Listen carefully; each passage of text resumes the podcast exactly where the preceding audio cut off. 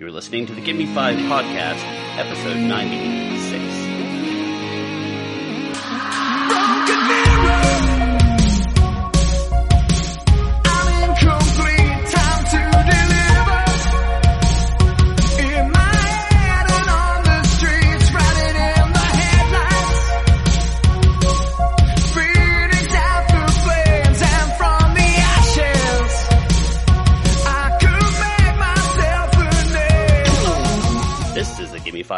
Podcast, a semi entertaining show about very entertaining things. We talk about pop culture, nostalgia, movies, music, theme parks, and uh, since we live in Florida, the occasional story about a man that pees into a nightclub's ice machine. Yet another reason not to go to a nightclub. Yeah. They still even called nightclubs. I mean, apparently the one journalist that wrote that story thought so, but I don't know. Uh, anyway, my name is Greg, and I am joined by uh, Jimmy. Recently paroled for peeing into an ice machine. Yes, congratulations. Thank you very Um, much. I'm still, I'm actually more surprised that you were hanging out at a nightclub than the peeing in the ice machine thing. Well, you know, I, I thought I'd try something different for once, and uh, turned out into something that I've done a lot, but I actually got caught this time. Well, next time you'll be luckier. Uh, you will notice that the show is slightly less offensive tonight because Rob, our other co-host, is Has not at- been paroled yet. not been paroled yet. Yes. But he is actually for real at the Galaxy's Edge Star Wars land at Hollywood Studios Disney. Uh, his his girlfriend uh, works at Disney, so they are there for cast night or cast day, the cast opening. Uh, so hopefully you'll have a good review of it next time uh, we record. Lucky. I know he's he sent some pictures to us. The apparently the Wi-Fi out there is not good, or else we would be posting the pictures on our Instagram page as they show up Yeah. but he will hopefully do that sometime in the near future. Hopefully. Yeah. So this week, uh, we're going to talk about a couple things. We're going to talk about the Amazon Prime show, The Boys, hmm and uh, we're we'll go a little spoiler free on that. I don't think you've finished it, correct? I have not. Okay. So it'll be a, a fun little conversation, less about the plot and more about just what a feel, the feel of the show. And we're going to talk a little bit about. Uh, we're going to continue our summer throwback special episodes. where Mhm. we watch the movies from the 80s. Uh, this week, it's 1987's Summer School, which was my pick. So Jimmy can be angry at me. But that movie holds a little plus special place in my heart, so I had to see it again for the first time in, I don't know, 20 something years. And after we get done with all of that chit chat, we are going to come up with a top five list relating to the movie. And this time, I'm going a little bit back into the 80s and something we saw in the 80s and 90s a lot in TV shows and movies. We're going to talk about the the ubiquitous foreign exchange student. Ah, yes. Never actually met one of those, but they seem to be in every single movie and TV show. Guys, this is a review show, and there will probably be spoilers. We will do our very best with the boys because I think both myself and Greg agree that this is one that you do not want spoiled. We will try to avoid any major twists, so if we are talking about something you haven't seen, read, or listened to yet, then use your own discretion.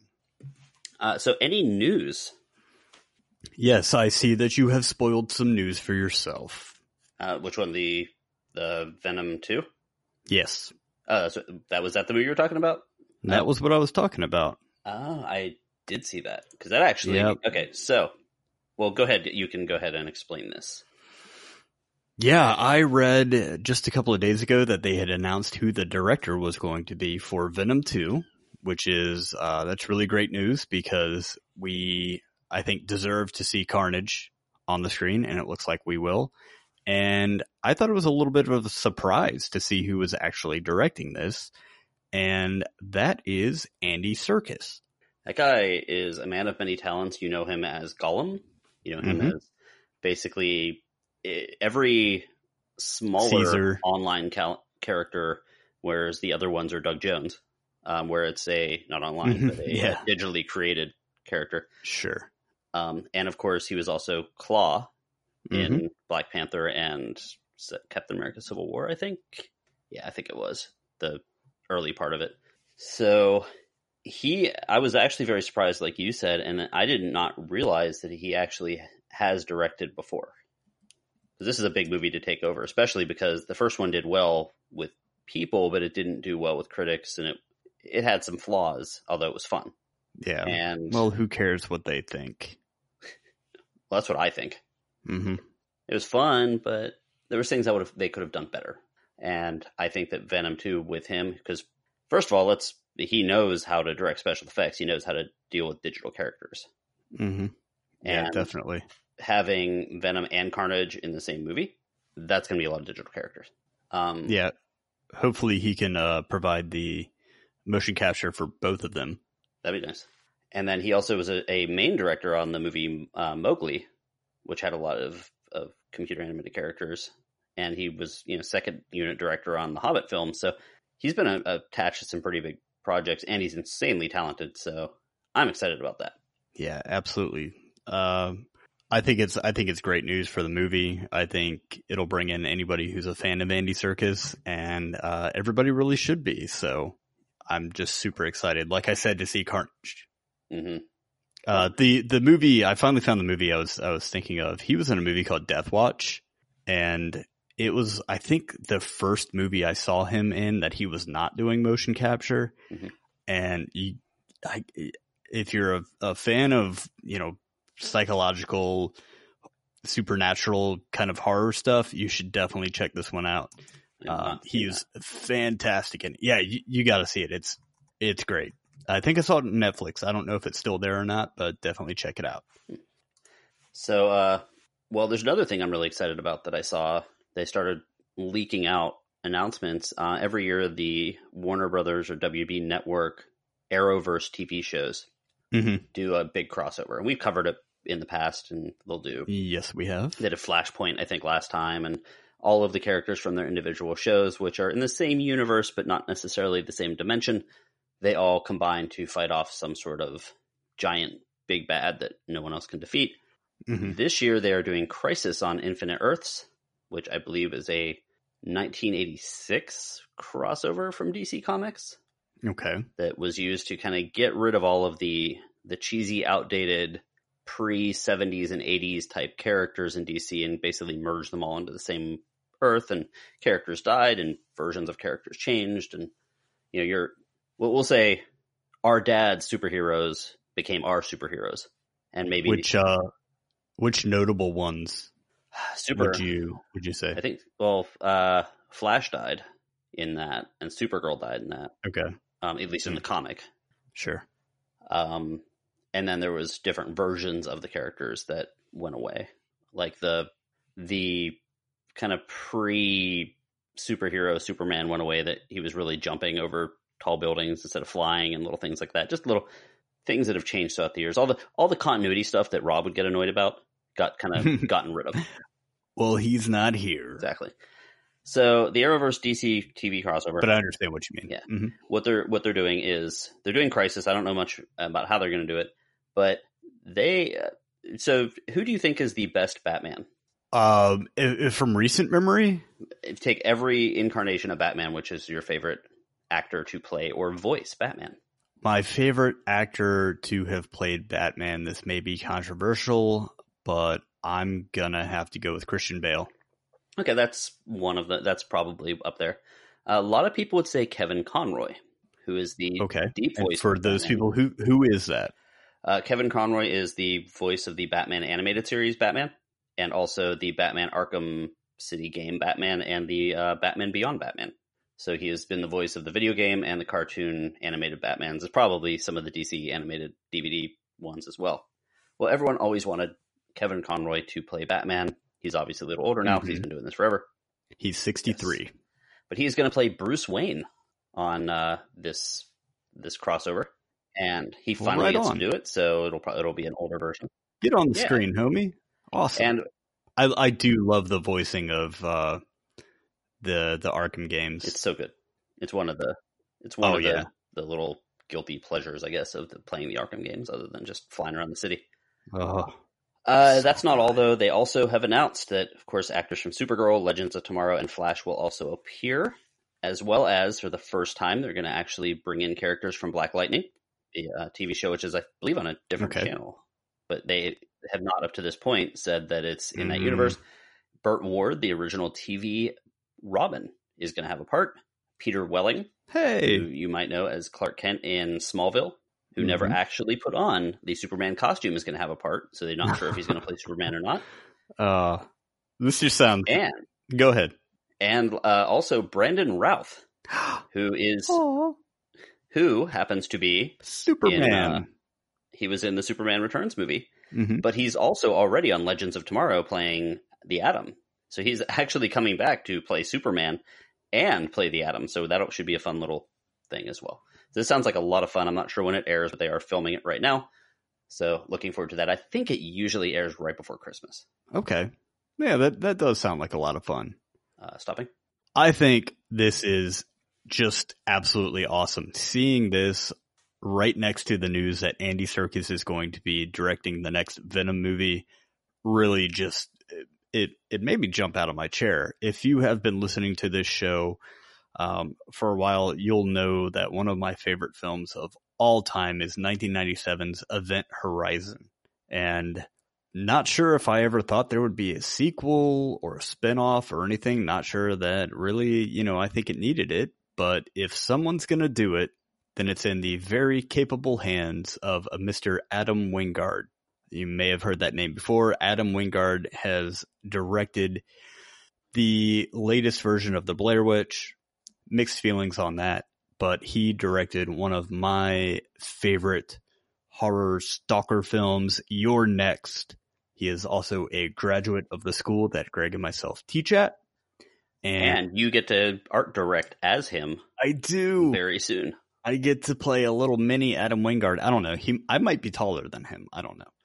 But uh I'll be his uh his voice at our upcoming Halloween celebration where I get to direct the You're Next space. So I'm definitely dressing up as one of the stalkers. And I'll probably walk around like that for weeks. But Event Horizon, if you guys have not seen the film, it is a cosmic, supernatural space horror movie that I think is truly terrifying. It holds up very well, even though, God, I can't believe it's 20 years old, 22 years old. But And you are compelled to buy it whenever you see it on sale for cheaper than a certain amount because you have like a million copies of it. I have 73 copies of Event Horizon.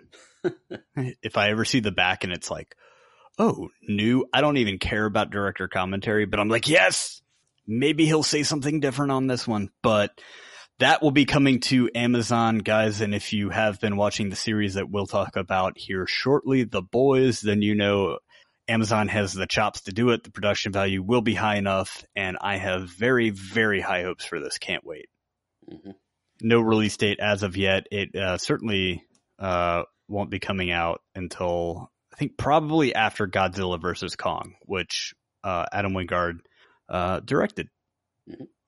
And uh, yeah, Amazon's been doing some really good stuff with sci-fi. I'm looking forward to what they do with the next season of The Expanse, and they've already Mhm. picked up season five, even though season four isn't out yet. So they're clearly allowing some budget to happen. Yeah, They need on a big sci-fi type film. very cool. Got one more thing that I think is also very, very cool, Greg. I think that you think it's very cool as well. I do.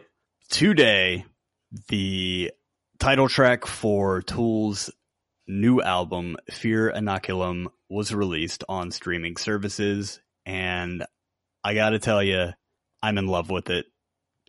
It's a 10 minute track of nothing but Tool. It has got a Um, lot of the tool tropes. It's got the Exactly. the bass line. It's got Mhm. the slow build. It's got the the opening is interesting because it has. I I'm not great with instruments, but I'm pretty sure I heard like some tabla in there and some Indian instruments, kind of, Yeah.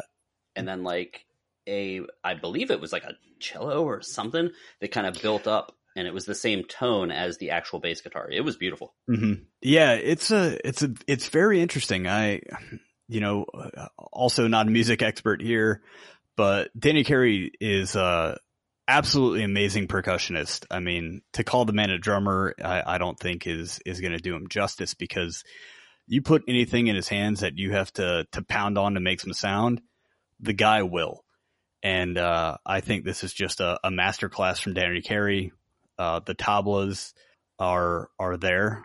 Uh, Danny Carey, you know, got me searching out what that was, and man, I've wanted to take lessons Hmm. for for a long time in tablas.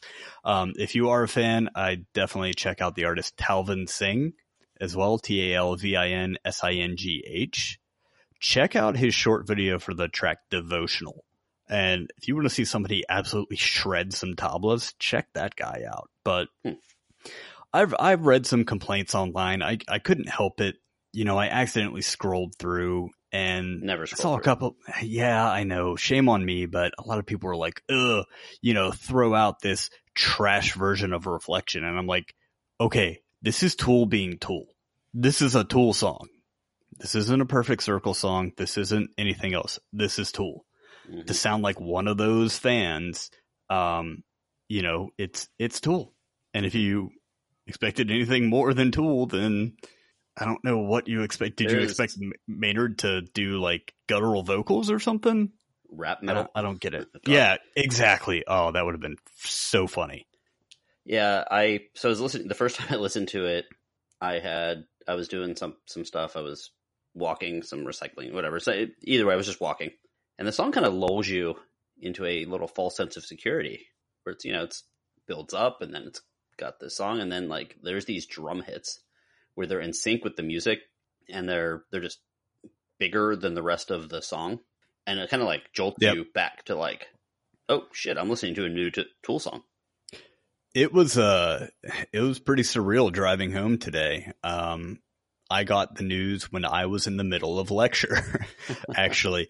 And I'm in the middle of lecture. I'm talking my phone. I, I get a alert and I go, okay, well, let me just look at my screen and make sure nothing's wrong. And it says, uh, Tool release, you know, first music in 13 years.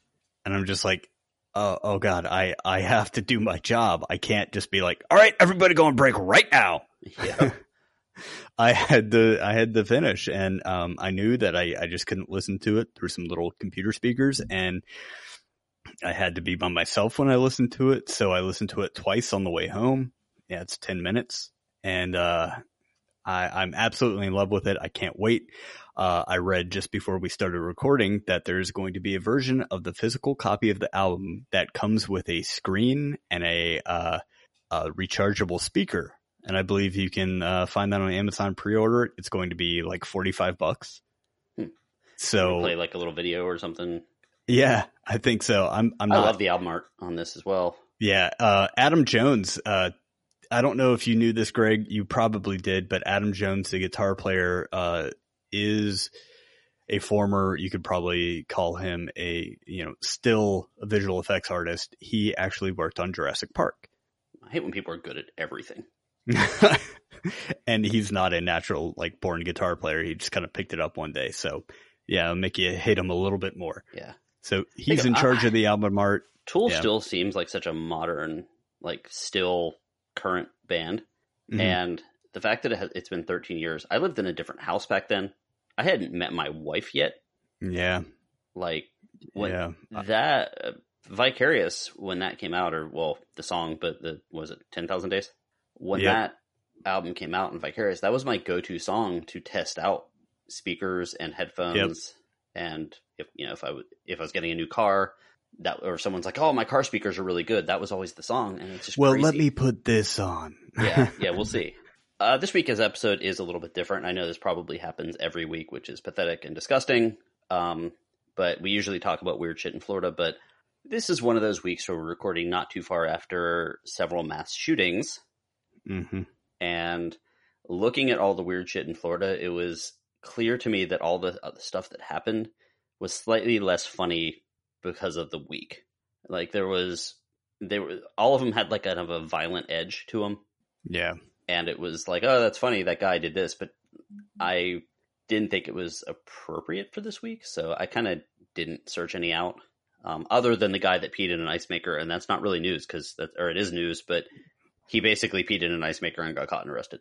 Uh, Okay. so that's pretty much the extent of the story. So yeah, and that's actually why Rob is not on the the podcast. yeah, because he peed in an ice maker and hmm got in trouble. Um, Don't eat the yellow snow, kids. so while there no doubt was crazy shit that happened in Florida, Mhm. We're not talking about it this week, I don't think.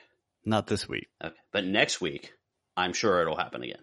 Yeah, I'll be back in jail for some reason. Well, it is time for Snap Decisions, and this week, again, instead of Snap Decisions, we're going to do a little bit of a game. And joining us for this game is our third host, who apparently has bailed himself out of jail.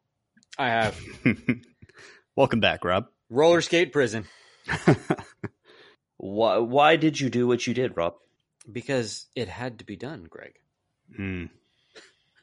We told them That's that a good you were the person in Florida that got arrested for urinating into the ice maker at a dance club. I can neither confirm nor deny that while legal matters are pending. You have a lawyer right behind you, like like doing the throat slash motion. Yeah, doing that. exactly what I pictured. Okay, so since you are back, we're going to do a little bit of a game here, and this game is really good for the both of you because Okay. we are going to play a game that is called Pokemon or Medicine.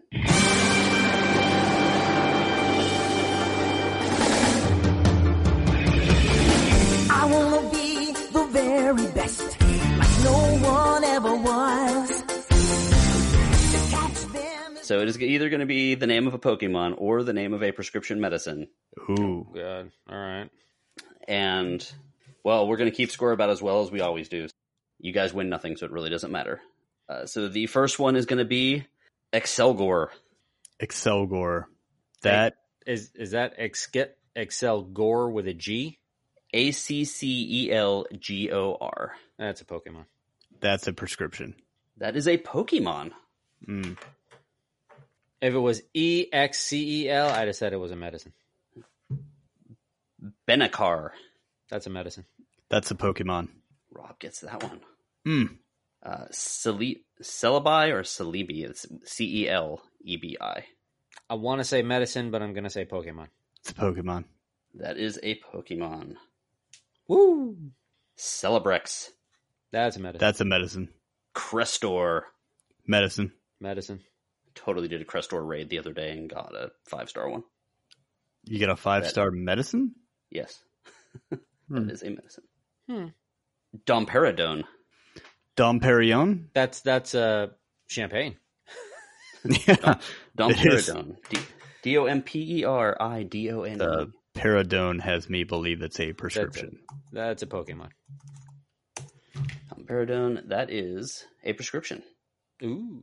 That is this, this is a medicine that you might want to use. It's a medicine that increases the movements or contractions of the stomach and bowels.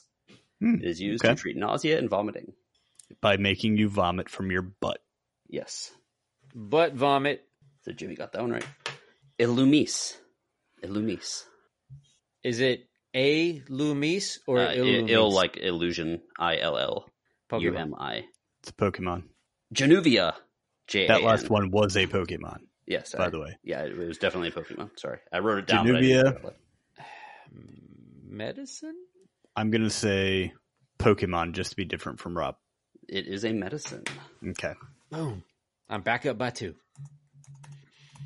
Uh, Januvia does um, uh, stuff. Oh, it's uh, uh, blood sugar. It's a kind. It's, It does stuff. it's a high blood pressure or high blood sugar medicine for people that aren't quite at uh, insulin levels. Uh, a Lapras. Pokemon. Pokemon. Yep. Probably gave that away by saying A. Leavarny. That is L E A V A R N Y. So it's Leavarny.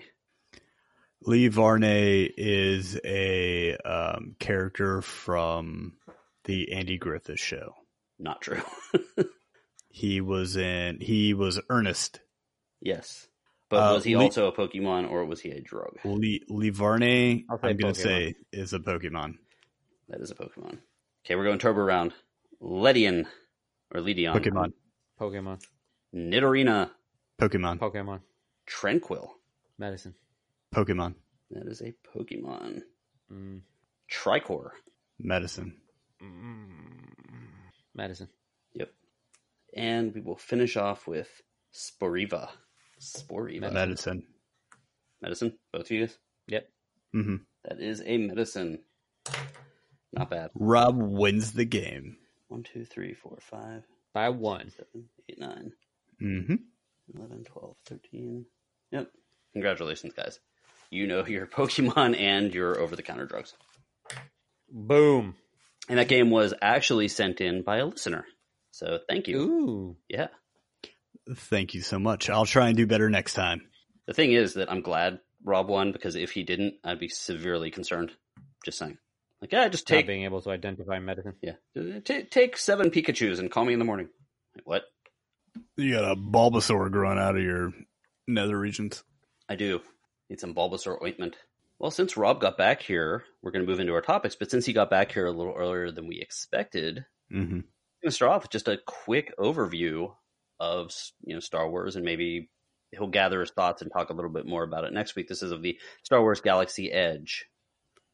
Correct. Once The- all the uh, the blood returns to your head, uh, Rob, do you still have an erection? I I I could neither confirm nor deny that Okay. at this time. More legal stuff pending. Got it. Um, just just initial thoughts. The theming is super awesome. They they've done an excellent job with creating an immersive environment. the The ride is cool. It's uh, honestly the I I liked Hagrid's better, but that's largely because the the Millennium Falcon ride is kind of a simulator, and y'all know how that how I deal with those. They they kind of make me nauseous. Greg, you will not be able to ride it. Ah, so it was like super nauseating. I He's thought going to with, try. like- I thought that with people being able to control it, It, well, and and that oh, made that's going to make it worse. I wasn't a pilot, so well, like if I was able to control it. Right. I What were you a were you a gunner or a I was. engineer? I was, Nice. and it's it's significantly less cool than what you think. So do you, you're not controlling how it moves. You're You're no, you're controlling a button that fires when you tell it. You know, you just push the button and the guns fire. You Uh-huh. don't you don't target. You don't do anything. And in fact, all you have to do is press and hold the button, and it just fires on auto. Mm. and there's a whole bunch of other buttons there that you can play with. I tried playing with them and they didn't really seem to do anything. They just had There's a bunch of shit going off all over the park, like sprinklers turning on. yeah. They had like they had like two they had like two flashing buttons that you could play with. It did something, and you just pushed the buttons when they flashed, and that was pretty much it. So, eh, I mean, pi- pilot is probably the way to go. All right, here's here's how we're going to rate this. What is the maximum time that you would wait in line for this ride? Ooh, that's a good. That is a good rating system. An hour? First time or repeat ride? Both. Repeat ride, I probably wouldn't want to wait any more than 45 minutes. Although, although I will say that inside the ride is pretty friggin' sweet because all of the hallways and stuff on the inside are like the Millennium Falcon. Okay. And in And fact, there's there's a little staging area where you go in Mhm. and you can sit down at the holo chessboard. That's cool. And air conditioned. Yeah. And our coworker Jimmy actually did all of the decorations on that. Yes, he Nice. did. Not me, Nice. but a uh, person that we've worked with very closely for the past few years. So, con- congratulations to him. The ride is awesome. Rise of the Resistance isn't open yet. Uh, Oh. We did we did go into Oga's Cantina. sucks. We did build a lightsaber. They're expensive. Mm. Um, we did So build press a the light. button, make it work. Do it, Rob. It's downstairs. Unacceptable. Well, you know, it's uh, He can't stand up. the the yeah, that's why. well He, no doesn't want, the, he doesn't want the rest of the class to see his his engorged uh, member. the lightsaber itself is um I would say maybe I would say it's probably a little bit lower quality than the FX lightsabers. Really? Were you looking at your FX lightsaber right there, Rob? I, I just turned around to look at him. Yeah, the, it's it's like it's like plastic. It's it's almost like the build a lightsaber that you do at Disney Springs with a little bit higher quality, where you slide the sleeves over top of the battery compartment or whatever. Okay. So, uh, I mean, I'll, I'll I'll show it to you, Greg, at some point when when we when we get together or whatever. But it's it's I mean, and and I was severely disappointed that it wasn't as customizable as I would have liked it to have been. because Well, I you- really we're we're really spoiled by the the Vader's vault stuff and all that Yeah. stuff. That's that when it, it looks does like not- metal, it is actually metal. Right. It does not get much better than Vader's Vault. Vader's Vault is is probably my favorite vendor as far as the lightsabers go. There are a couple of like major vendors out there, but Vader's Vault is really really Yeah. in my opinion the cream of the crop. Would you agree with that, Greg? You've seen almost all the vendors at light at Yes. MegaCon, right? Yeah, yeah, they are. Yeah. So um I that's that's like my benchmark. That's what I compare everything to. And this is several steps below that. It is also it is also several price jumps below that. So it's not like you're paying Vader's Vault prices and getting, you know, substandard stuff. But Yeah. um I w- I was disappointed in that there are like four or five different types of sabers that you can make. They have the the elemental, they have the power and control, they have the justice and peace, and then they have another one. So there's like four, four different types, and each one has um, different pieces that you can mix together to put to put on it. So you're really actually fairly limited in what you can choose. Each one has has two different emitters. There's like four different um, sleeve pieces, uh, two different switch pieces. So you've got two different switch pieces. You got four different sleeves, but one of them goes on the top and one of them goes on the bottom. And I found out today they won't allow you to double up because I would have liked to have doubled up one of the sleeves that I had, and they told me no, you can't do that. You can only use what we have here. I was like, well, that's kind. I, I I'm kind of using what you have here. I just want two of this one, and they said no, you have to use two. And you you Yeah. said shut up and you cut him in half with your lightsaber. You I- cut I his did. hand off. I did And you were never allowed back in Disney again. pretty much It wasn't because of that though. It's because he then stormed out of there and peed in like a In in, the ice in the maker. ice in the ice maker. Yeah. Yep. yeah. So I, I was disappointed with that. I mean, but the ceremony itself is neat. They take you in, they give you a little bit of a story, you put them together. The reveal is nice. So you're really kind of paying. You're you're probably paying. I don't know, 150 for the saber, which you know it might be worth that. And but then the other the other 50 is for the show, basically. And, they give you a free weird food. they give you a free bag for it too. Huh? Okay. Like a shoulder bag or whatever for the lightsaber. Okay, that's acceptable. Uh, and you try any of the weird food? Um, we tried some of the food. It was um, what I keep wanting to call it a Shaak Ti roast, but it's not a Shaak Ti roast because she's a Jedi. Um, it was, was, a delicious. she was delicious. No, it's like a pot roast kind of thing. It's uh, Shaak roast, and it comes on like some some noodles. So that was actually really good. The the yip tip or yip nip tip yip, but whatever. It's you'll know it when you see it on the menu. It's a tip yip or yip nip or something like that. It was. It's basically chicken, but it's on a like a bed of greens. It's like a, a salad kind of thing, and that was really good as well. We also tried their two desserts. Their two desserts are good, but I recommend the chocolate cake one. It's a oi oi puff and something else. The oi oi puff has like a raspberry cream on the inside. Okay. Yeah, and the Batuu-Bon chocolate cake with white chocolate mousse and coffee Yes. custard. Mm, The Batuu-Bon is the one that I really liked. That one was good. that sounds lovely. It it was. And don't let the coffee thing, you know, throw you for a loop because I don't like coffee, but I couldn't taste it. I do now. Yep, I got. I've converted Jimmy, which is a whole other episode. Yeah. Ooh. I'm gonna drink like four cups and I'll host it by myself. There you go. He'll record episode And then- ninety-seven, eight, and, and ninety-nine all at the same time. And we also had if you if you get a chance, check out Jen's stream because it is Rob being drunk doing stuff. oh dear. Yeah, at Galaxy's Edge.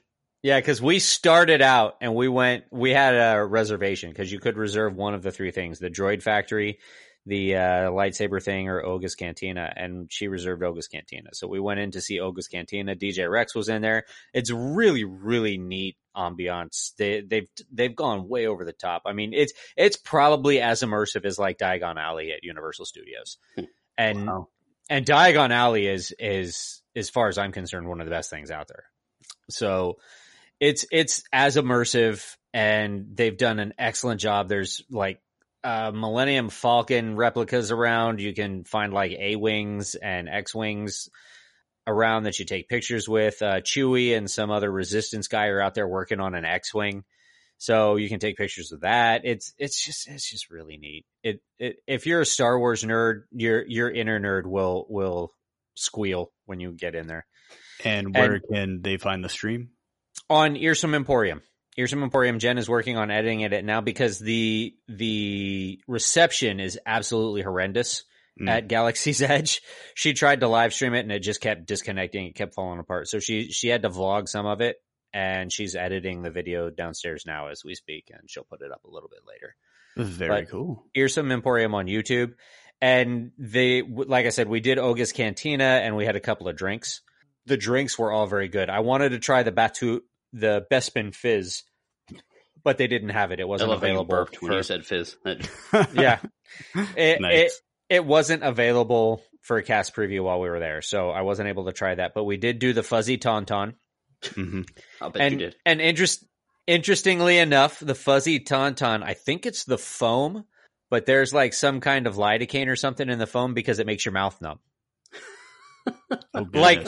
Like literally makes your tongue and lips numb. So you want to like get that before you go to the dentist. Yes. We had the fuzzy. We started with the fuzzy tauntaun and the yub nub. The yub nub was okay. Fuzzy tauntaun was okay. Then she got like the slug juice or whatever it is, and I got the Imperial Guard wine. And the Imperial Guard wine was actually really good. It's a red. If you like red wines, it was really good. So all in all, a very very good experience. We spent like four hours there from one. Well, no, we spent probably six hours there. We were there from like one to seven, and then I dashed home so that I could record. you are dashing. I am dashing. Thank you for noticing. I've been instructed that it's time to open up the boys. Yes, Open open up and wide reveal the boys to all of our listeners. Let's reveal the boys. Yeah. Reveal the boys. The Boys is a new Amazon original. It is an eight part series so far. Um, hopefully, there will be more. Season one. It is starring Karl Urban, who was the best Judge Dredd on screen format. He was. Jack Quaid, who it says here is Meg Ryan and Dennis Quaid's kid. Erin Moriarty as Starlight, and it's based on a comic by Darick Robinson, Robertson, and Garth Ennis. Darick Robertson is the artist. Garth Ennis is the uh, the writer. And I believe- Yes. well, he I don't believe I know he is a British writer, and they tend to be a little more edgy the American writers. So that, I was really wondering how they were going to get some of the stuff that's in the comic book onto the big screen. Yeah, they they do. Or little screen, as it were. yes. Yeah, so yeah, it it is adapted by Seth Rogen, Eric Kripke, and Evan Goldberg. So let's uh how about a little summary for the boys, shall we? Okay, so real quick, uh, Mhm. basically, The Boys is ripping apart the superhero genre. Yes. so- and it couldn't have come at a better time. Yeah, so here's the, the deal. This is the official write up. Superheroes are often as popular as celebrities, as influential as, as politicians, and sometimes even revered, revered as gods. Yeah, you'll get through it. I will. But that's when they're using their powers for good. What happens when the heroes go rogue and start abusing their powers? When it's the Mm. powerless against the super powerful? The boys head out on a heroic quest to expose the truth about the Seven and Vought. Is it Vought or Voight? I think it's Vought. It's Vought. Yeah, I, multi- ca- I thought they kept saying thought, yeah, so it's Vought. the multi-billion dollar conglomerate that manages the superheroes and covers up their dirty secrets based on the comic book series of the same name as we said and basically the show is one very big funny irreverent nasty just gross and violent like treatise on the dangers of corporate control and of Mhm. hero worship yes, though it is released by Amazon. Yeah, which is weird. The fact that it's Yeah. about how this giant evil corporation is trying to control our life and it's being released by this giant corporation that owns basically all of the internet and all of the It's shopping. trying to control our life. and it's trying to control our life Mhm. with microphones in our house and whatnot. So let's Yeah. talk about how much we love Amazon. Echo, Yeah. play the boys. Ironically, the microphone that I'm speaking on right now came from Amazon. Uh, I, yeah. I guess not ironically, it's it's it's expected. that it came from Amazon. But anyway, Check out our store at the. yeah, our Amazon store. At Amazon. I click through our Amazon link and buy stuff. Okay, so what did you guys think going in when you saw the trailers to this show? Were you excited Hmm. about it? Were you like, oh, okay, this could be something fun to watch? Were you like, Brightburn just came out? I out? actually was. v- I actually was very interested in it, and I wanted to see Brightburn, but I Hmm. didn't actually get a chance to. comes out in a I've week or not two seen on it video, yet. I think, or on video on demand. I was honestly kind of indifferent. When I thought it I was going to be superheroes behaving badly, basically, and I haven't seen it yet, so I don't know if that's It- actually what it it is. If I'm going to get what I thought. Okay, cool. it's superheroes behaving badly, but not necessarily. They're being evil, but they're not like evil villain evil. They're just doing evil things to make just for their own lives. It's it's there's a thin line. There's a line. It's uh, self-serving. Yeah, there you go. and They're not like behind the scenes trying to take over the world, but they are like, Yeah. oh well, this person knows that we failed, so we have to let them die, even though they're an innocent victim. Mhm. And there's never, I think, any discussion about how much the superheroes are getting paid in the MCU or elsewhere hmm because, you know, it, it really makes them out to be these kind of cavalier heroes, you know, heroes, the definition of the word, uh, that they're out doing good for the good of all things. Well, these guys and gals are out doing good for, you know, to, to line their, their pockets, um, to, uh, to get paid millions of dollars a year and, um, gain sponsorships. And, you know, there are, uh, just like is reflected in the real world, you know, you have this character on this bag of, uh, on this box of tissues and, you know, it's all smiles and, and good stuff, but you know, they're out and they have their own, um, flaws as well, but they're deeply flawed. Yeah, the the religious superhero that's uh, charging people ten thousand dollars to be blessed.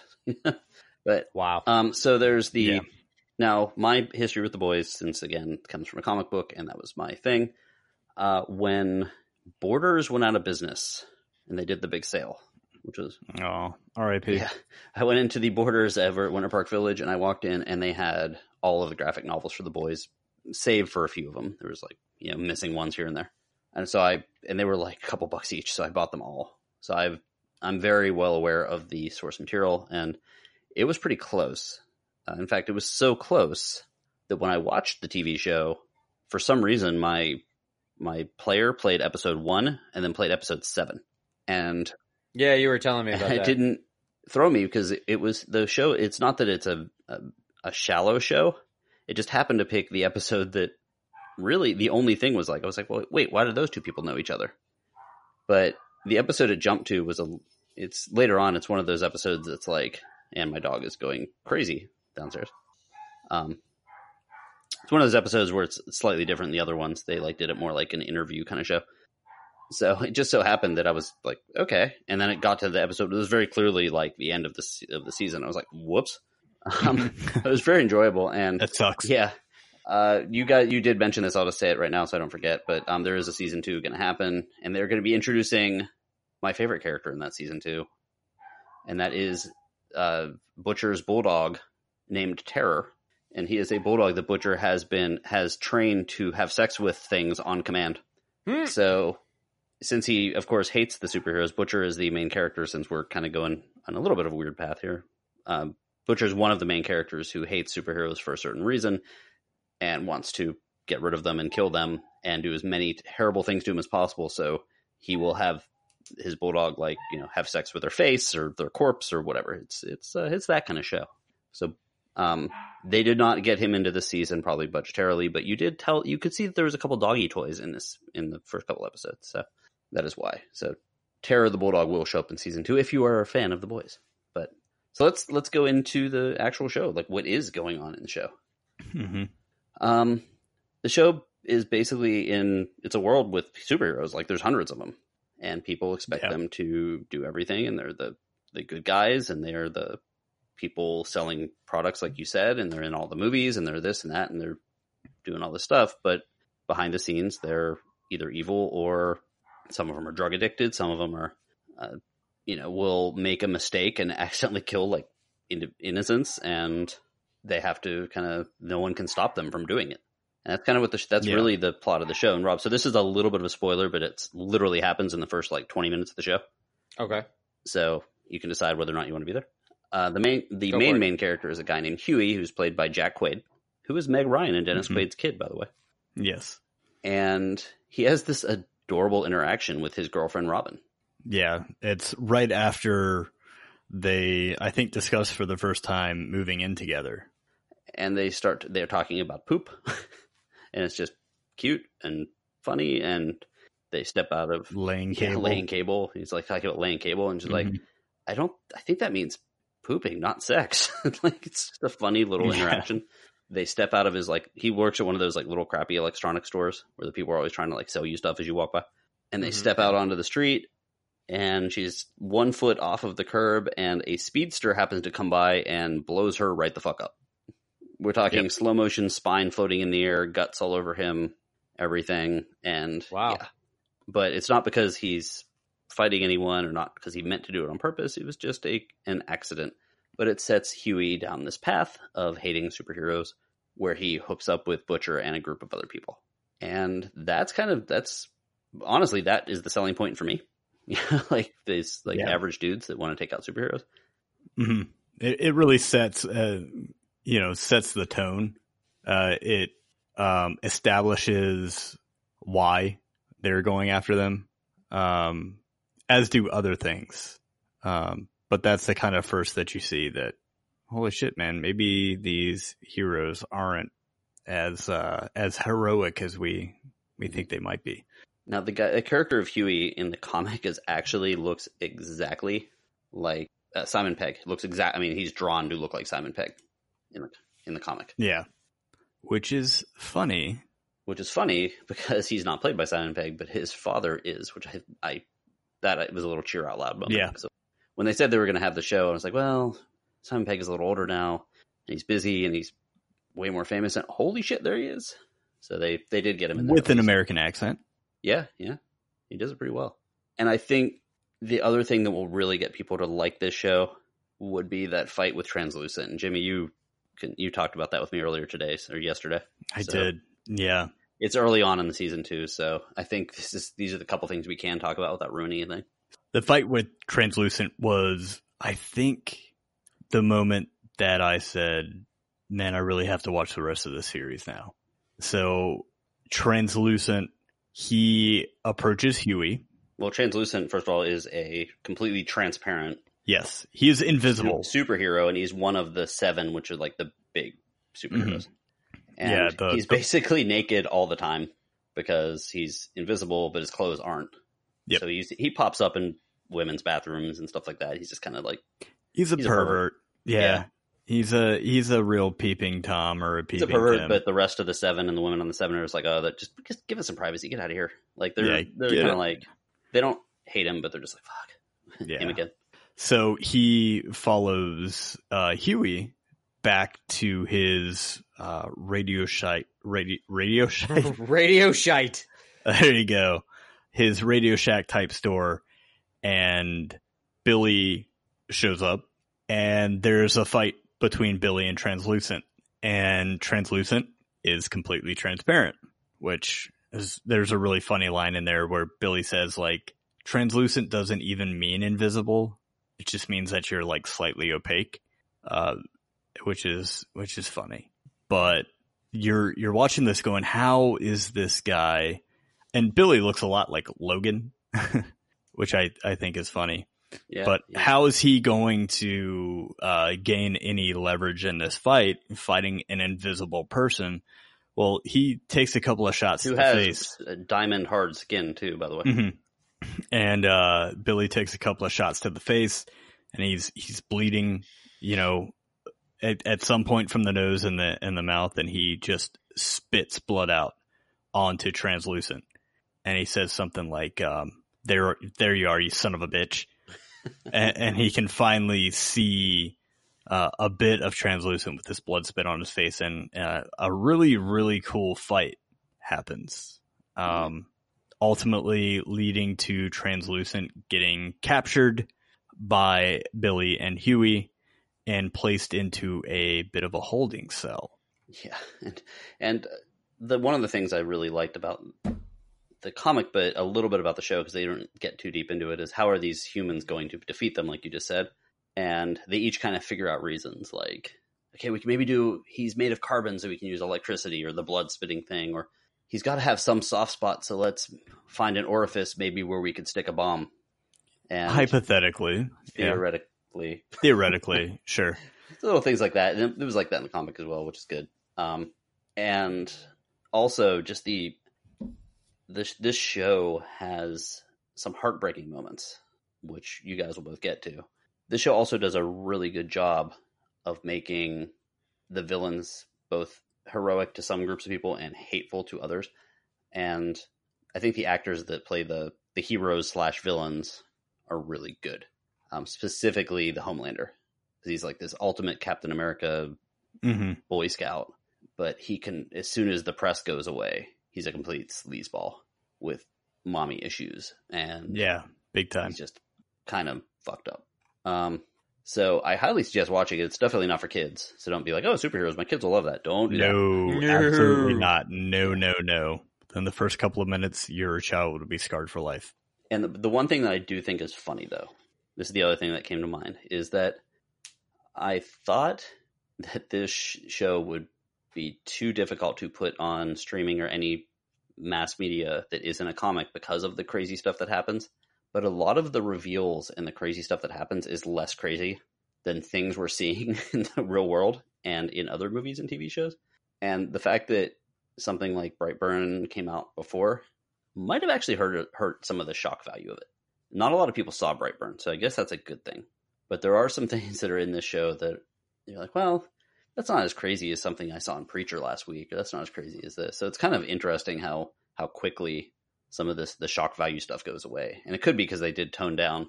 They had to tone down some of the uh, the more rapey aspects of the superheroes. Which there are a lot of, yeah.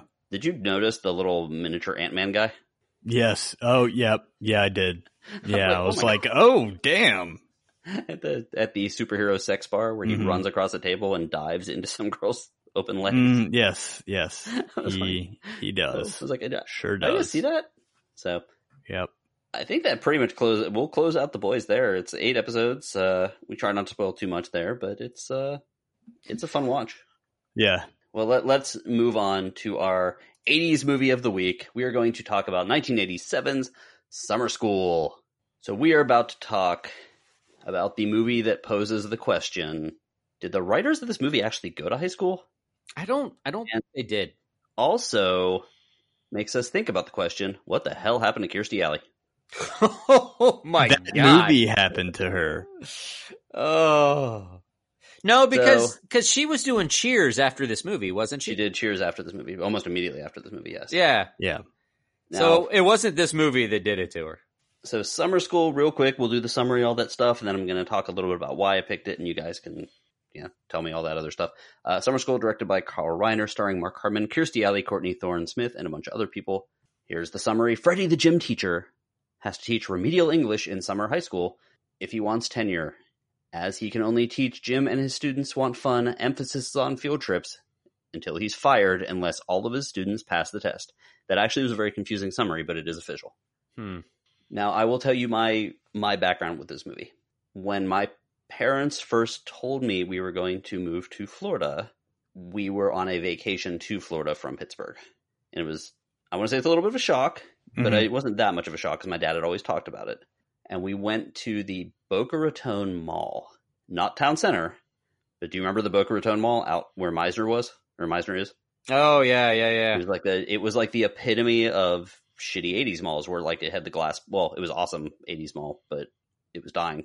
It had all the glass and neon and stuff like that. And I convinced my dad to let me see when I was ten years old. Yeah, ten years old. A PG-13 movie, which was Summer School, and I thought it was the coolest movie ever at the time. Other than you know, it was the it was the most fun movie ever, not like Star Wars or anything like that. But so that, and then I I think I have not seen it since, but I still remembered it, and I remember jokes from it. Mhm. So I don't know if people stole the jokes from it or if they stole the jokes from other things or if it's just things that people I knew said. But we'll get back to that. So, Jimmy, I know you didn't like it. Why did you hate it? Having just recently seen Stand and Deliver for the first time. Well, this is practically Um, stand and deliver. Yeah, for like people that you don't care about, for like you know surfer dudes.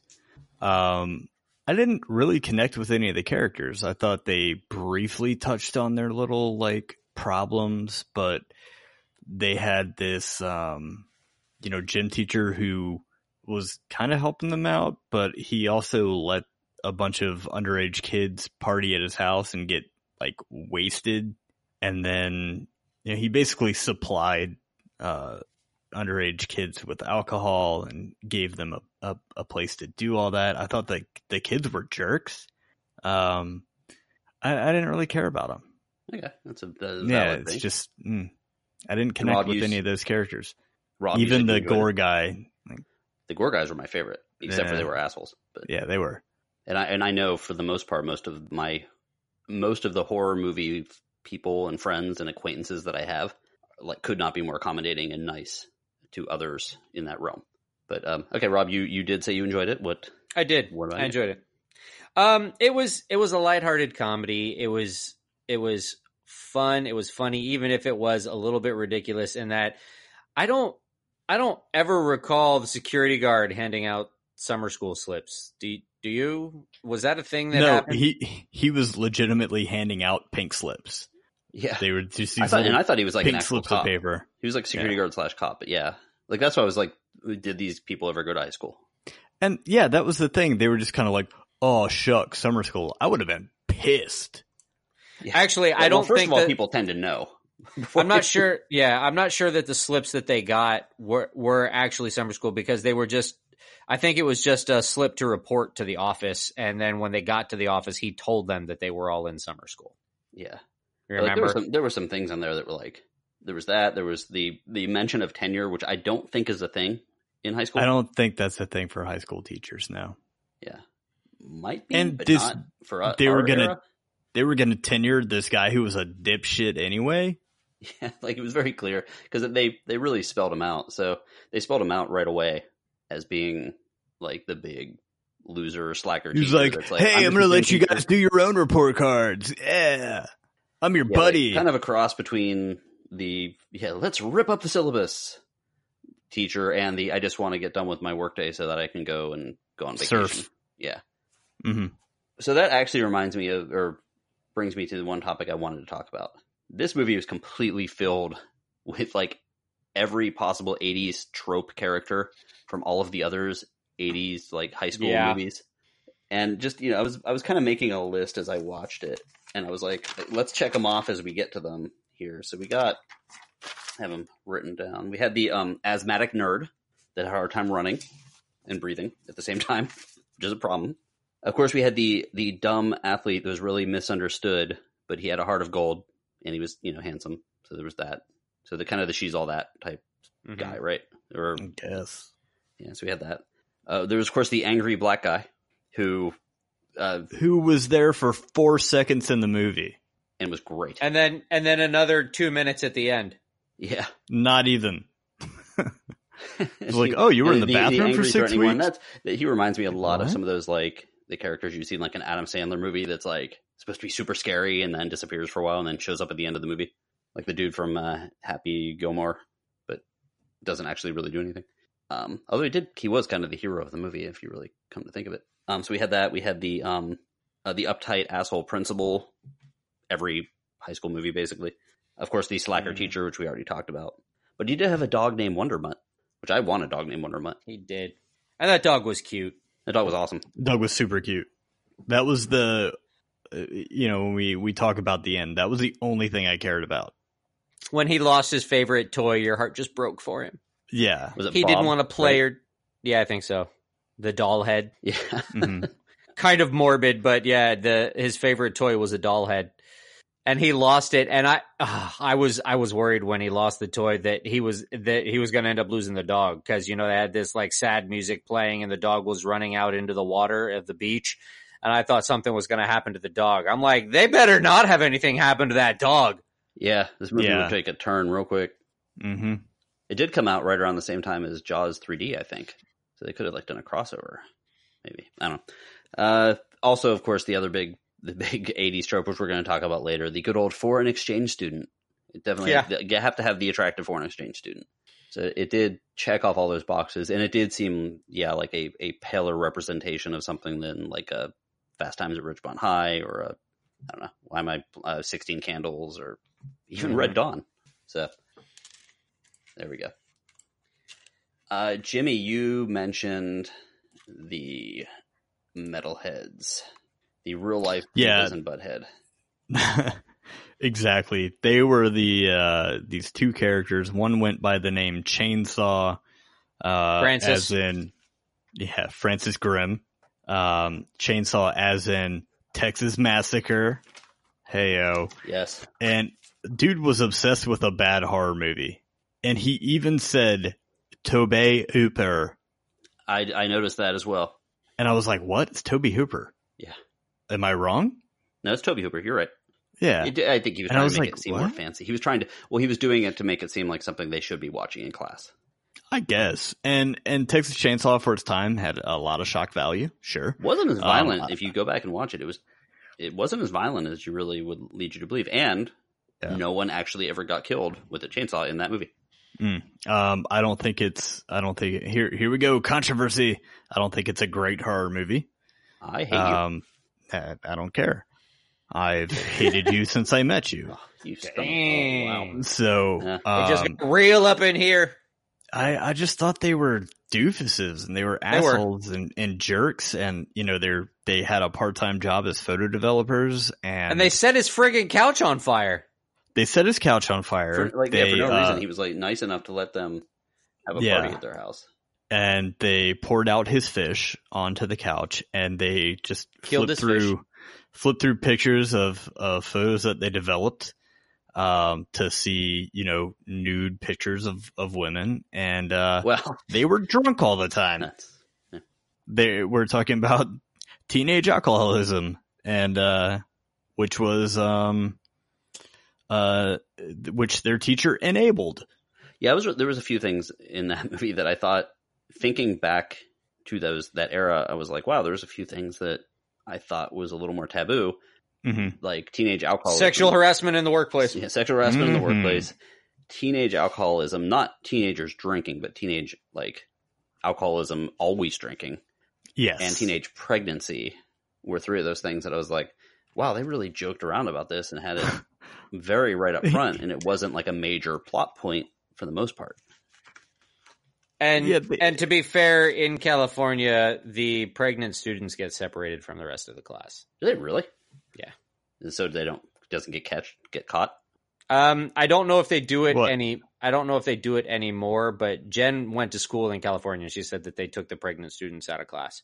so they don't get like so other students don't Pregnant student catch being pregnant. Sneezes and like three other ones get pregnant the next day. Um, I don't. I don't think it's so much. Um, I don't think it's so much of catching pregnancy, but you know, teenage girls with friends who are doing something, they want to do it too. You know, so you get that going on. Um, Well, how do people get pregnant? Just by sneezing? by by having unprotected sex. But when you see your other friend Oh. doing it, when you see They're your watching them? Wait, you get to watch your friends do it? Continue.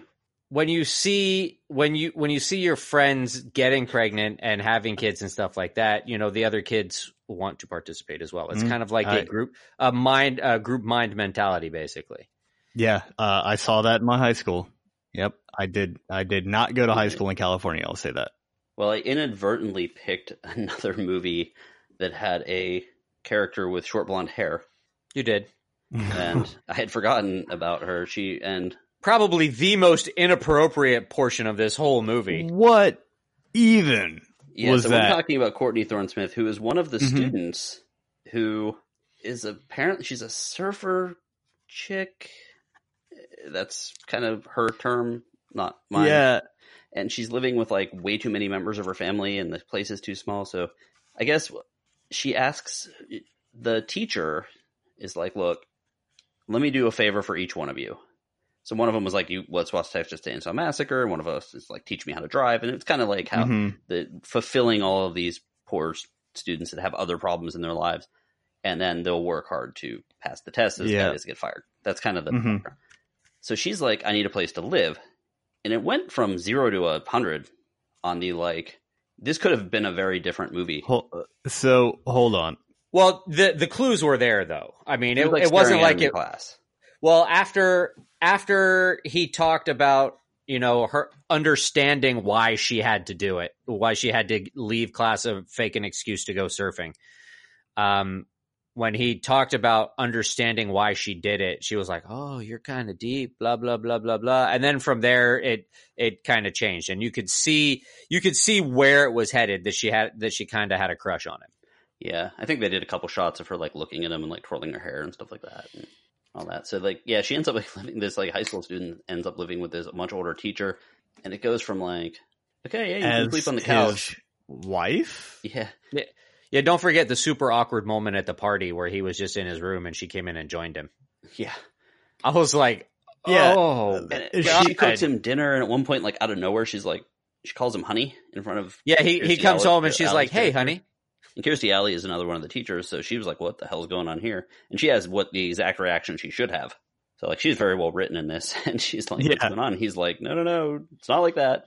Kirstie Alley's facial expressions were the star of this movie. I think where you know Shoop or what is his name Shoot. Larry. Uh, he he runs up to guy. her. Yeah. Yes. He keeps coming up to her and he's like, "Hey, let's get her done." But he keeps asking her out, asking her out, and he he runs up, you know, behind her at one point. And he's like, "So about that dinner date?" And she just rolls her eyes, and um, I I thought uh, she was the deepest character. like in this She's movie. like, "I don't date guys that wear flip flops or something like that." "Yeah, Yeah. Oh, I got other shoes. Yeah, I got a pair of socks somewhere." yeah. So uh, that part was a li- came out of nowhere. I was like, "Wow, that's it was it was an interesting thing." But you know, he he held strong and didn't you know didn't hook up with Courtney Thorne Smith. So that's good. Good for you, somewhat. Even though she really wanted to. It's true. It's true. So that kind of leads me into like the fact that this seems like one of those like 80s madball type comedies with like bikini girls and boobs everywhere and all this stuff. And it's like the show movie actually has a little bit of heart, and people do for somewhat a little the- bit. somewhat make the right decision when posed with the right decision and the wrong one. hmm Although it does, in some cases, um, have some things where it's like not everyone that's a bad that is a bad person. See, not everyone that makes bad decisions is a good person, and there's a reason for it. So, like every one mm-hmm. of the students that ended up in summer school and was failing, all had some major reason why they were. No, no, no. Not not everyone who makes bad decisions is a bad person. Well, no, I'm saying is a good person, meaning like they had to come up with a reason for all of these people to be bad people, so that he could fix them all. Some of them, there are Well, people, but- there are people that- out there that just are bad people, is what I'm saying.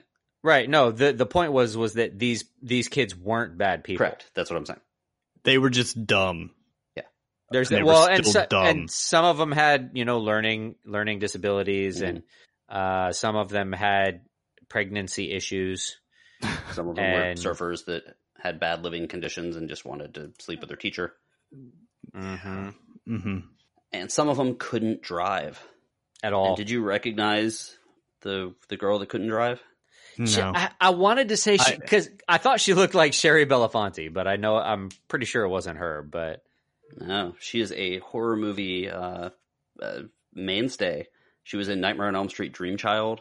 She was Maria in The Lost Boys. oh And really? she was in People Under the Stairs. Yeah, her name is Kelly Jo Minter, and she still is, uh, I believe, in quite a few horror movies. Um, but you know, she was kind of the the angry rebel girl at the beginning, and you know, learn to drive. Well, but what's funny is this made me think of Jimmy because she got a You seventy. saying, what- Hmm? saying I'm dyslexic? No, I'm saying that you were Uh, angry yes. about drivers, and when she like completely bombed her test but passed because she got a 70 on her driving test, I was like, oh, this is why Jimmy had to do that rant a couple months ago about drivers, Yeah. like you know, texting and all that stuff because she like I forget what she did. She she did. I think she was ran into something or I don't know. Either way, yeah. So Actually, he he dinged her for minor stuff. He dinged her for not using her left turn signal, Oh, yeah, yeah. and he dinged her for it. It was just minor procedural stuff. uh, which was why she still passed. It wasn't anything like she Ran over a dog. she committed a right. She didn't commit any moving violation. But I had to laugh when um when she was in the car with Shoop and she was driving down the street and then she saw another car turn onto the street and come at her and then she like pulled all the way off the road and he's like what's going on and she's like well another car was coming Yeah. and he's like they do well, that. yeah that's that's gonna happen Yeah. Now, uh, one one other little thing that happened with this movie is I said this earlier. It seemed like a lot of the jokes I remember hearing again. Like I've I remember having heard them in other movies, and like it's just you know I kind of went through the notes here. Like Yeah. I had never heard the phrase "have a cow" before I heard before I saw this movie, Okay. and that of course kind of blew up. Um, really um, 1987, Simpsons. he wasn't was out yet. 10. so that, and also I was living in, in a small town near Pittsburgh, so that might have been the other reason. Mhm. Um, don't have a cow Yeah. was never uh was it never was afterwards, Hmm. but not before that movie. First time I'd ever heard that. California jargon didn't really make it across the country and up to the you know northeast. Uh, the humming in class torturing of the substitute teacher was n- uh, never a thing I had seen before. That um, and the one thing that I've actually heard people do a lot after this, like so, it makes me believe this movie was actually bigger than it really was because I had a lot of friends that would do this.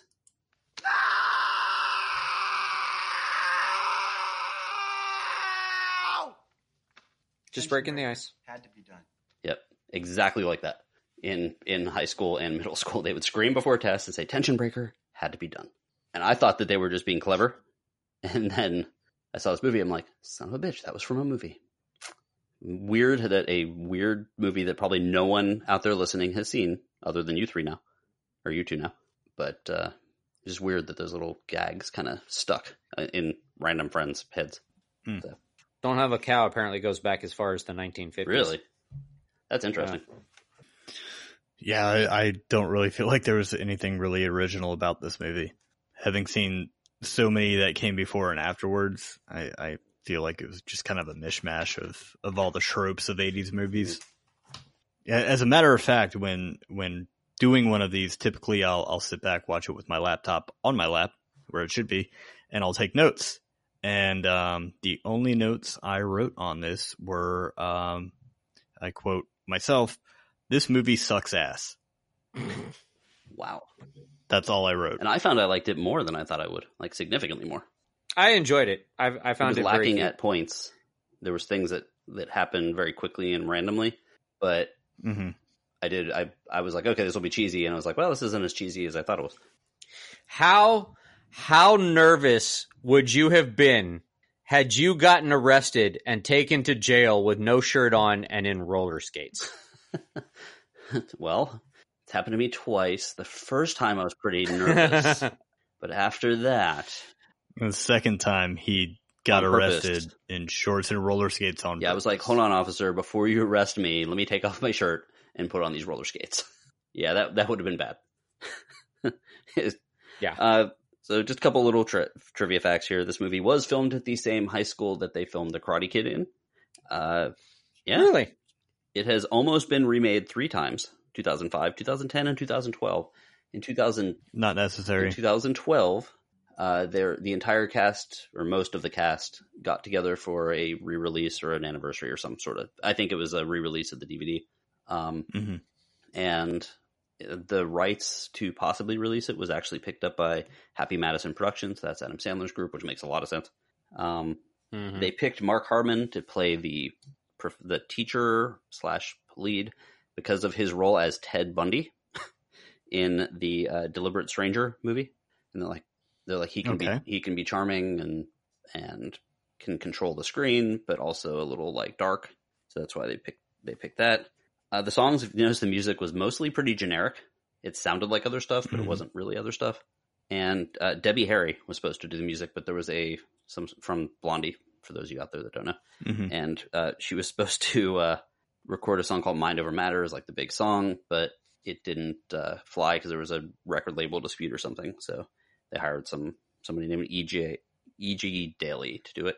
And this is one of the only movies that doesn't have a f- that has a full uh, Danny Elfman score that has not actually been the score has not actually been released on CD. So it's kind of an Hmm. interesting thing. I did not know it was Danny Elfman of well Simpsons fame Hmm. and a bunch of other stuff.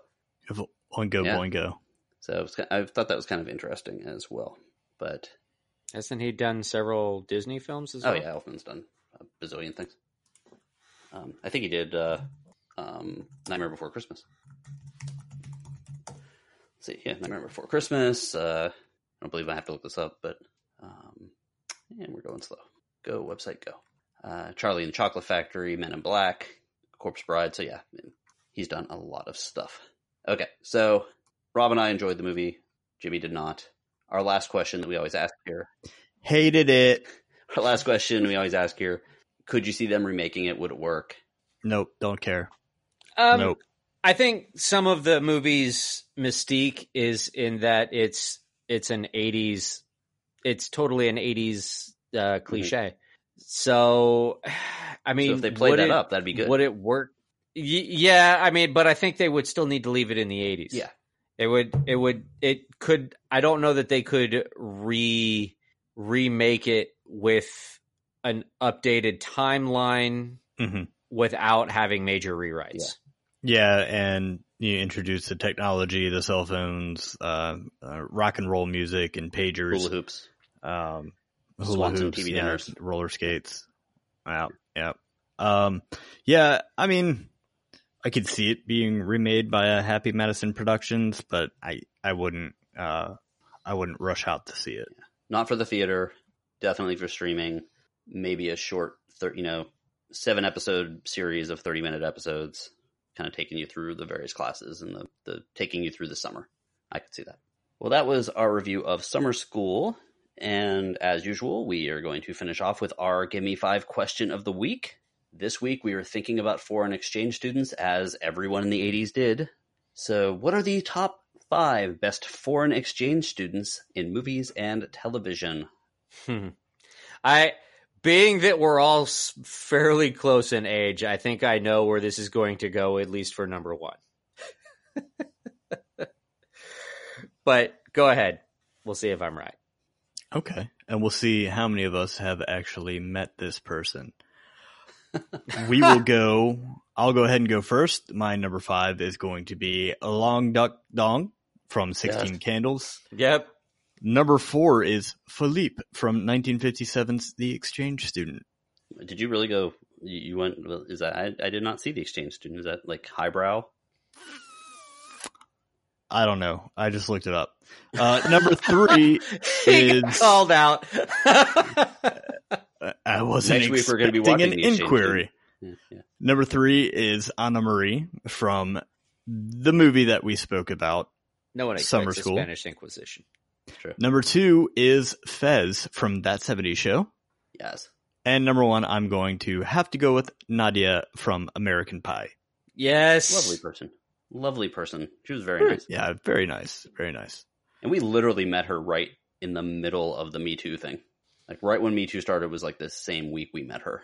hmm So it was a little like because people referenced that scene in the movie of like the hiding the camera, like this was played for a joke, but it's really illegal. Yeah. So I guess I will go next. We're going Long Duck Dong from Sixteen Candles first. Mm-hmm. I was watching clips of him. Uh, that movie probably could not be remade. Speaking of uh, No. Anna Maria from Summer School, although technically I could probably flip that because Anna Maria really didn't have much to do in Summer School. Uh, I'm gonna have to go with Monique Junot from Better Off Dead Okay. because of this. And, uh, she Oh. had a, uh, she played a good corpse she played a corpse. in summer school.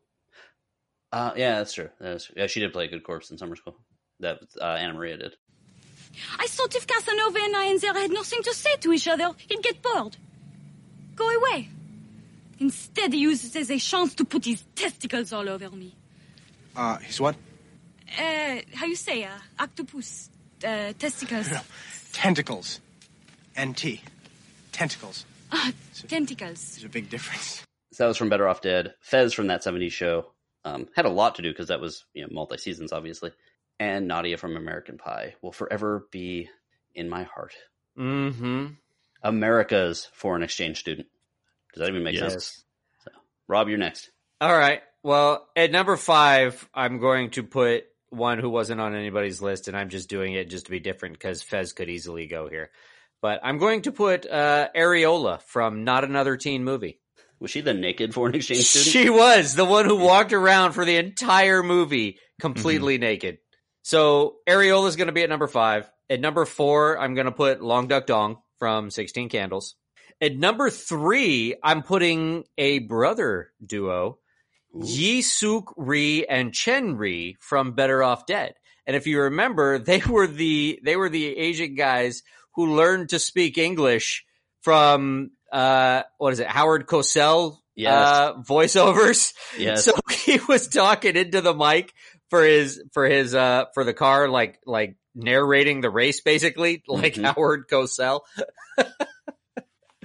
so so they're going to be that at was close to my list as well. Give us your best Howard Cosell for the rest of your list, Rob. Oh, I I couldn't even do that. I don't even. Okay. uh, yeah, honestly, I don't really remember Howard Cosell all that much. I didn't really watch him.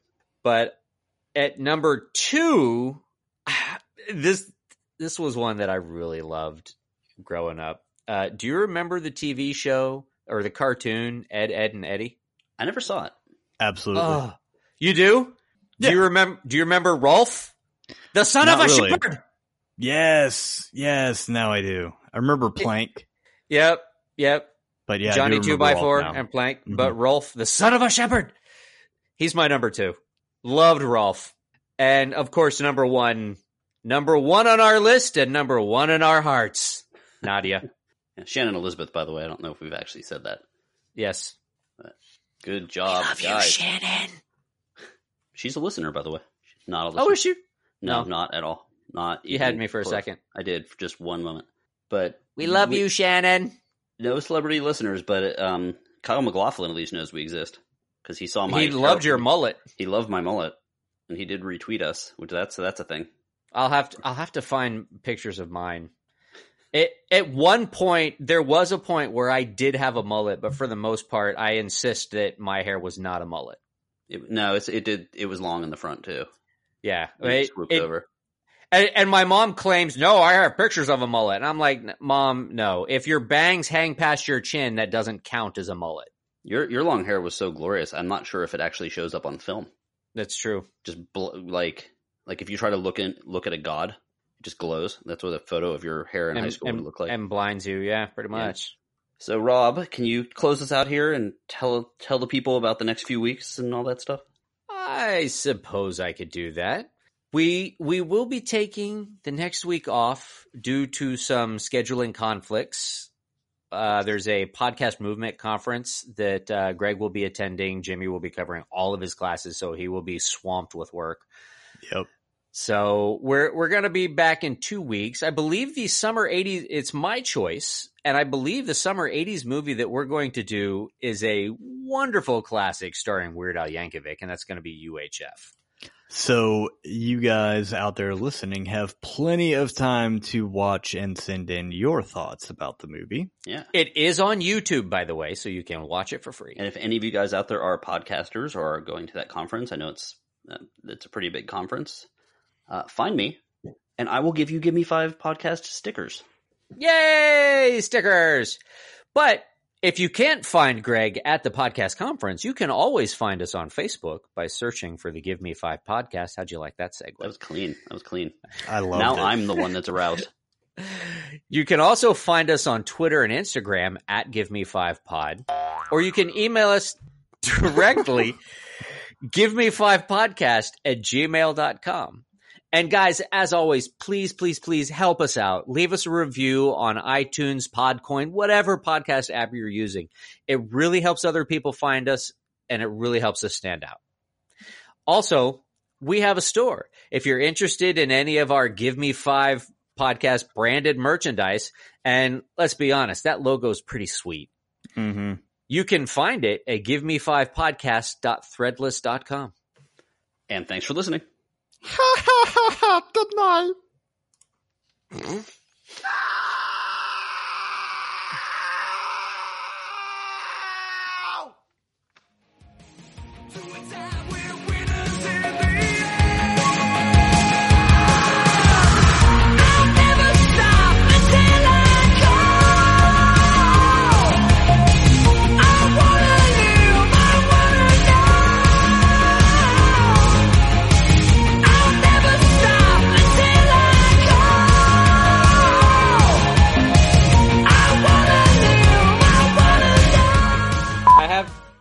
have one question for you.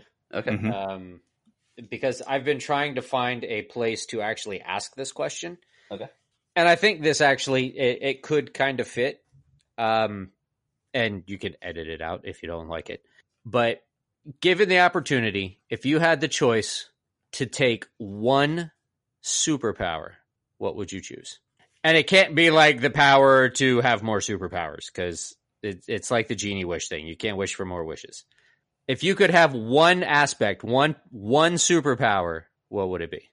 Okay, if Not I like all of Hmm. Superman's powers. It's just one power. Like his laser eyes, his his heat vision is one, his flight is another, his super strength is another. You get one power. What would it be? Healing. Oh, Yeah, I'll go healing. that's sweet. I would be able to So- talk to animals. So that I could heal everyone but Jimmy. Oh, what? No. Talk to animals. I'll oh, have man. my animals kill you, Oh, that's sweet. all of them. They can't. I heal. Just let me constantly be eaten by a uh, terrier. I wanted to say that I'd be able to be able to hold my breath for an unlimited amount of time because I love to go swimming, but then I would also have to be immune to water pressure. Then I would have to have like diamond skin so I didn't get eaten by a shark. So I would just, He's I just hold would, his breath because I fart a lot in class. Yeah, that's true. I would uh, be able to communicate with animals. Well, you could just say breathe underwater. That Yeah, would help. That would help with water pressure. yeah, Mm, but I could still get eaten by a shark. Yes, you could. Yeah, that would suck. Or I'd have to be able to swim really, really fast away from them. So that's just a combination of too many things. What about you? And see, I've thought about this a lot because I've asked people at work this. You know, we have weird discussions at work when when we're not busy. Um, and I heard you guys just play cards. And we do, we do actually, but we have weird discussions while we play cards. Oh, okay. And the more I think about it, the more sold on my choice I am. Uh, My power would be the power of teleportation, kind of like a blink where she opens portals and walks through them to wherever she wants to go. okay. I would, I would never have to get on a plane again. I would never get stuck in traffic again. I would, it would, I would never have like, like any kind of lag or travel. I could live anywhere I wanted and work You spend anywhere I more time wanted. in a car than both me and Jimmy combined. I guarantee it. yes. Yeah. And- You've driven cross country multiple times.